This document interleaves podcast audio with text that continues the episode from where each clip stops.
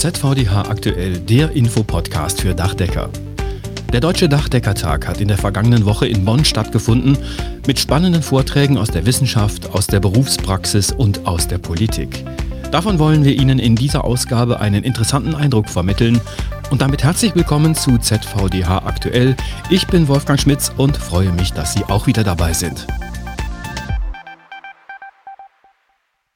Zunächst ein wichtiges Ergebnis von der Delegiertenversammlung am zweiten Tag des Treffens, denn da standen Wahlen zum Präsidium des Zentralverbandes Dachdeckerhandwerk an. Die Delegierten der Landesinnungsverbände bestätigten den Präsidenten des ZVDH, Dirk Bollwerk, für weitere drei Jahre in seinem Amt, ebenso wie den Vizepräsidenten Michael Zimmermann. Auch an dieser Stelle herzlichen Glückwunsch zur Wiederwahl und viel Erfolg in der kommenden Amtszeit. Und nun zu Volker Quaschning, Professor für das Fachgebiet Regenerative Energiesysteme an der Hochschule für Technik und Wirtschaft in Berlin. Er ist nicht nur ein gefragter Experte für die Bundesregierung, sondern auch in Fernsehtalkshows und Diskussionsrunden präsent. Sein Vortrag auf dem Dachdeckertag stand unter der Überschrift Dachdeckerhandwerk und Solarenergie, das Dream Team für Energiewende und Klimaschutz. Claudia Büttner hat mit ihm am Rande der Veranstaltung unter anderem über die Rolle der Dachdecker bei der Klimawende gesprochen. Herr Professor Quaschning, Sie sagen, dass 400 Gigawatt durch Solarstrom erzeugt werden müssen, um ein Drittel des Energiebedarfs in Deutschland zu decken. Wenn wir bei der bisherigen Geschwindigkeit des PV-Ausbaus bleiben, dann dauert es 60 Jahre, bis wir diese 400 Gigawatt erreichen. Was können Dachdecker mit ihrem Gewerk dazu beitragen, dass das schneller geht? Ja, das ist echt eine spannende Frage, weil wir müssen schauen, dass wir ja für den Klimaschutz extrem schnell klimaneutral werden müssen. Also wir haben hier keine Jahrzehnte mehr Zeit, wir haben vielleicht 10 bis 20 Jahre Zeit, um wirklich dieses Potenzial auszubauen. Und eigentlich brauchen wir wahrscheinlich noch ein bisschen mehr sogar, wenn wir an die Industrie denken. Und ähm, da kommen wir jetzt an den Punkt, wo wir von äh, 7, 8 Gigawatt, was wir letztes Jahr gebaut haben, auf 20, 30, 40 nach oben müssen, also eine Verfünffachung. Und dann stellt sich früher oder später die Frage, wer soll das machen? Also das heißt, hier haben wir dann einen Fachkräftemangel. Ähm, wir haben mal überschlagen, dass wir, um, um rechtzeitig klimaneutral zu werden, ein bis 200.000 zusätzliche Fachkräfte brauchen. Die wird man auf dem Markt momentan gar nicht finden und deswegen braucht man irgendeine Win-Win-Situation und die hat man natürlich mit dem Dachdeckerhandwerk. Ich sag mal, wenn man eh schon oben ist, dann kann man natürlich auch noch sehr gut eine Solaranlage mit installieren und insofern glaube ich, muss man hier bei den Gewerken gut hinschauen, dass also wirklich die Menschen, die sich im Dach auskennen, die Anlagen installieren und die Elektrikerinnen und Elektriker zum Beispiel nur noch den Netzanschluss vornehmen. Und wenn man diese Arbeitsteilung macht, kann man wahrscheinlich mit dem gleichen Personal wesentlich schneller und mehr Solaranlagen aufbauen. Und deswegen ist das eine ganz gute Sache, wenn das Dachhandwerk, was es ja gerade auch tut, hier massiv in die Solartechnik mit einsteigt. Einer Ihrer Positionen lautet, wir brauchen eine Energierevolution und keine laue Energiewende. Eine Revolution kann nur von den Bürgerinnen und Bürgern ausgehen.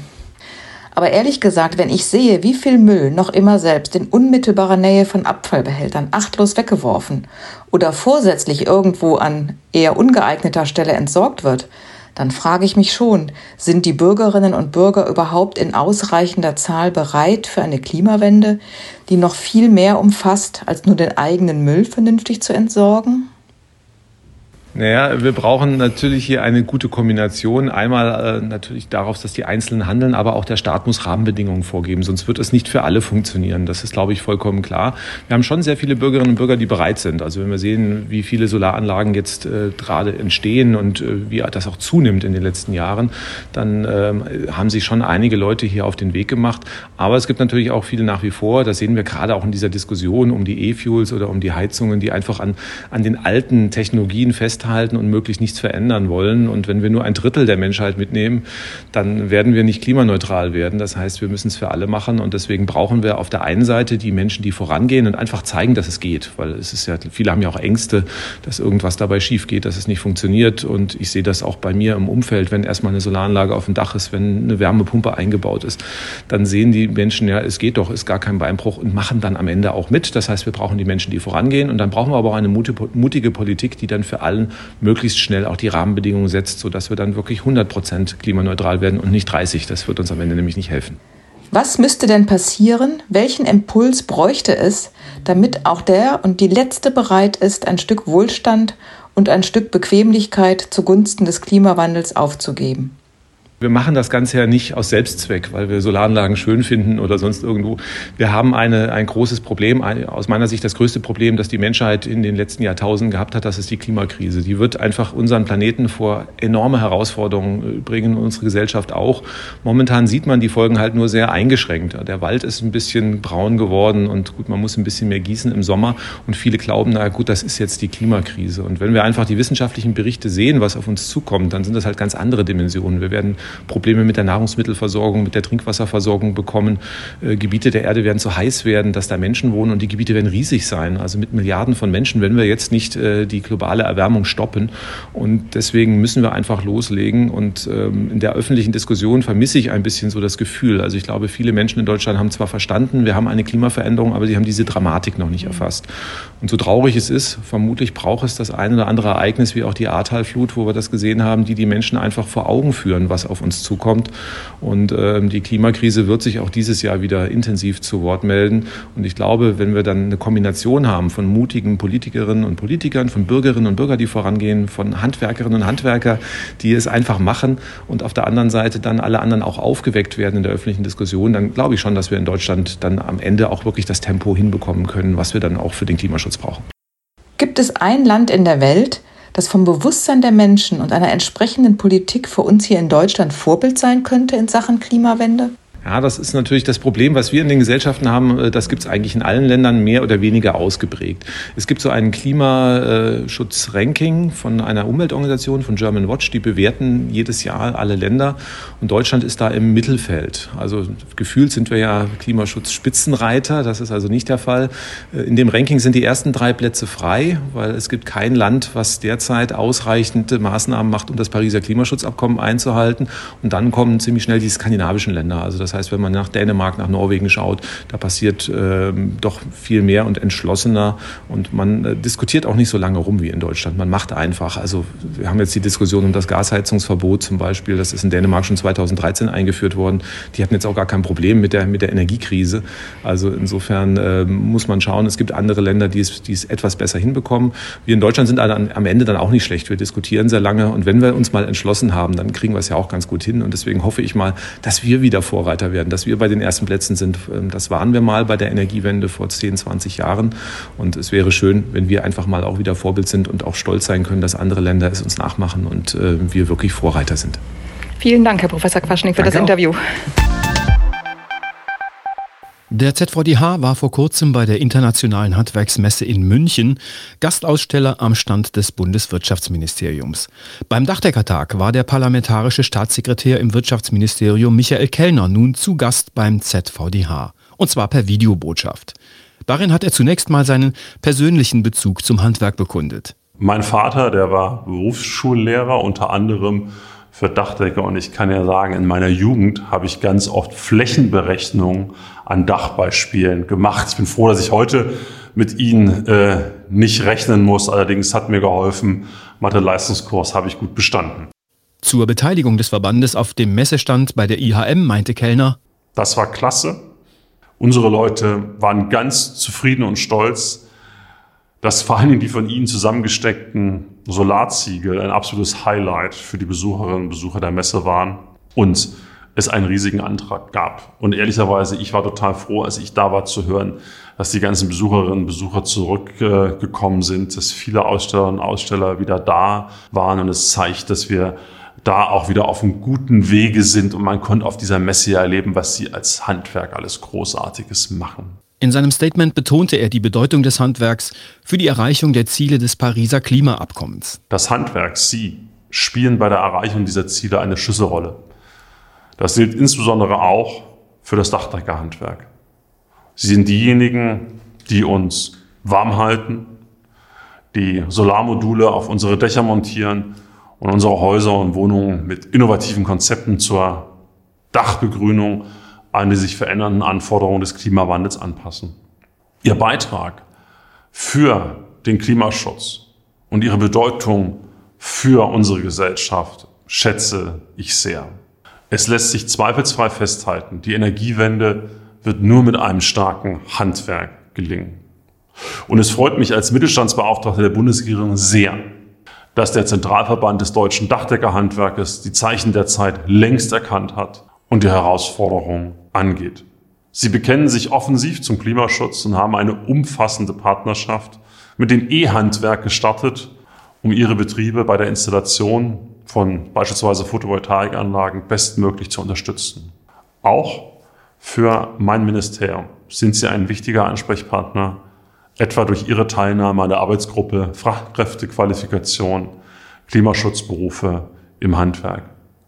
Zum drängenden Problem des Fachkräftemangels, der auf dem Dachdeckertag an vielen Stellen Thema war, erläuterte er die Ziele der Bundesregierung. So haben wir uns im Koalitionsvertrag das Ziel gesetzt, das duale System der beruflichen Ausbildung zu stärken.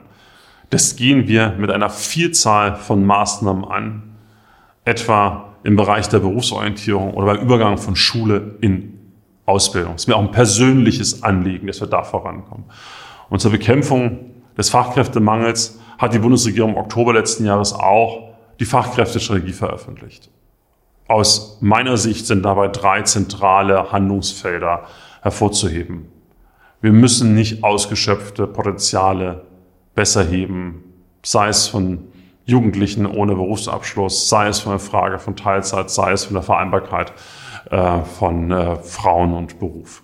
Wir brauchen eine Stärkung der Aus- und Weiterbildung. Wir investieren als äh, BMWK massiv in die Ausbildungsstätten des Handwerkes. Und wir brauchen auch eine Steigerung der Fachkräfteeinwanderung.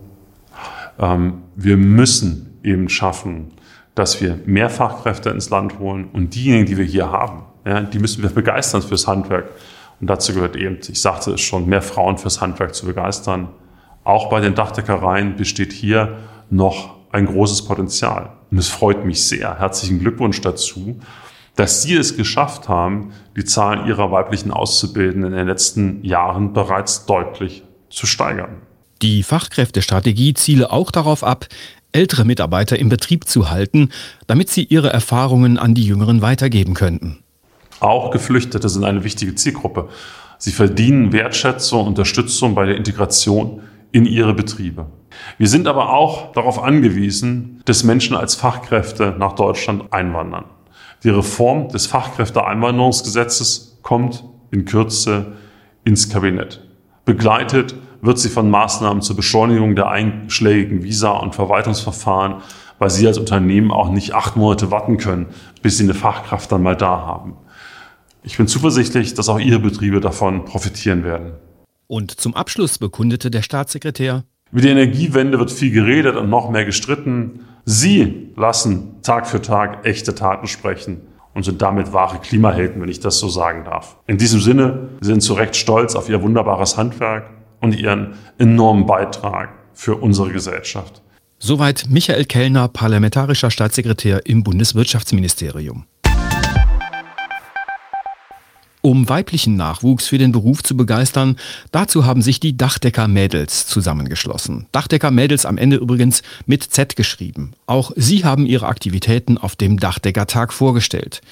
Coletta Gilz ist Dachdeckermeisterin aus Xanten mit eigenem Betrieb und seit vielen Jahren bei und mit den Mädels aktiv. Sie beschreibt, was sie und ihre Kolleginnen machen. Die Dachdeckermädels äh, sind ein Netzwerk aus Frauen. Dazu gehören Auszubildende, Gesellinnen und Meisterinnen, die sich organisieren, um Nachwuchsförderung und Nachwuchsgewinnung gemeinsam zu betreiben. Ja, die Grün Gründung ist äh, seit 2016, also da ist die Gründung gewesen und äh, seitdem organisieren wir uns weiter. Aktuell sind wir 121 ähm, Dachdeckermädels in ganz Deutschland verteilt und haben aber auch so zwei, drei, die dann aus der Schweiz sind. Wir sind auf äh, Fachmessen unterwegs, äh, die Dach und Holz zum Beispiel, dann auf Ausbildungsbörsen, in Berufskollegen. Das sind so die Veranstaltungen. Also überall da, wo es sich um Ausbildung geht, ähm, da sind wir vertreten. Wir haben quasi eine, eine WhatsApp-Gruppe, in der wir alle äh, sind und da äh, werden Termine eingetragen und gefragt, wer da unterstützen kann. Und wenn das gerade dann in der Region ist, wir sind ja in ganz Deutschland nun mal verteilt, dann äh, organisieren wir uns da und äh, treffen uns. Und wer sich jetzt spontan motiviert fühlt, mitzumachen, wo kann er sich hinwenden? Oder wo kann sie sich hinwenden? Das ist am besten über unser Facebook- und Instagram-Account, äh, dass man dann da eben eine Nachricht schreiben kann, auf der wir dann antworten und dann über die Kontaktdaten dann eine Einladung äh, vergeben. Und dann kann das Dachdeckermädel, das Neue, dann zu uns kommen. Und zum Abschluss ganz wichtig, die Resonanz der Teilnehmerinnen und Teilnehmer des Dachdeckertages in Bonn. Stellvertretend für viele Anke Maske, Geschäftsführerin des Landesinnungsverbandes Brandenburg, zu ihren wichtigsten Eindrücken. Oh, wir hatten eine ganze Menge Eindrücke. Die wichtigsten kann man so gar nicht benennen, weil sie von unterschiedlicher Art waren. Aber wichtig war es, in die Zukunft zu gucken. Und das haben wir in den letzten beiden Tagen gemacht.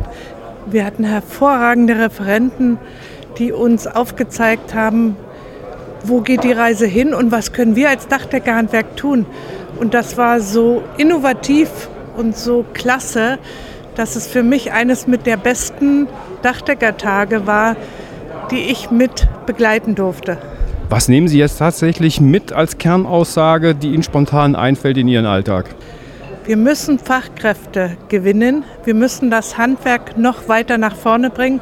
Unser Dachdeckerhandwerk auch zeigen, dass wir innovativ, klug, sexy sind, dass wir, dass wir an der Klimawende beteiligt werden und politisch gehört werden. Das nehme ich mit und da müssen wir auch in die Regierung rein, in die Landesvertretung, in die Kommunen und das Dachdeckerhandwerk immer wieder hochhalten. Das war ZVDH aktuell, der Infopodcast für Dachdecker, Ausgabe 28. März 2023. Dieser Podcast erscheint alle 14 Tage und zwar direkt auf dachdecker.de und überall dort, wo es Podcasts gibt. Am besten Sie abonnieren ihn direkt und natürlich gerne auch an Kolleginnen und Kollegen weitersagen. Sie können den Podcast auch auf Ihrer eigenen Webseite einbinden und anbieten. Schreiben Sie dazu gerne an podcast.dachdecker.de. Die Redaktion hatte Claudia Büttner.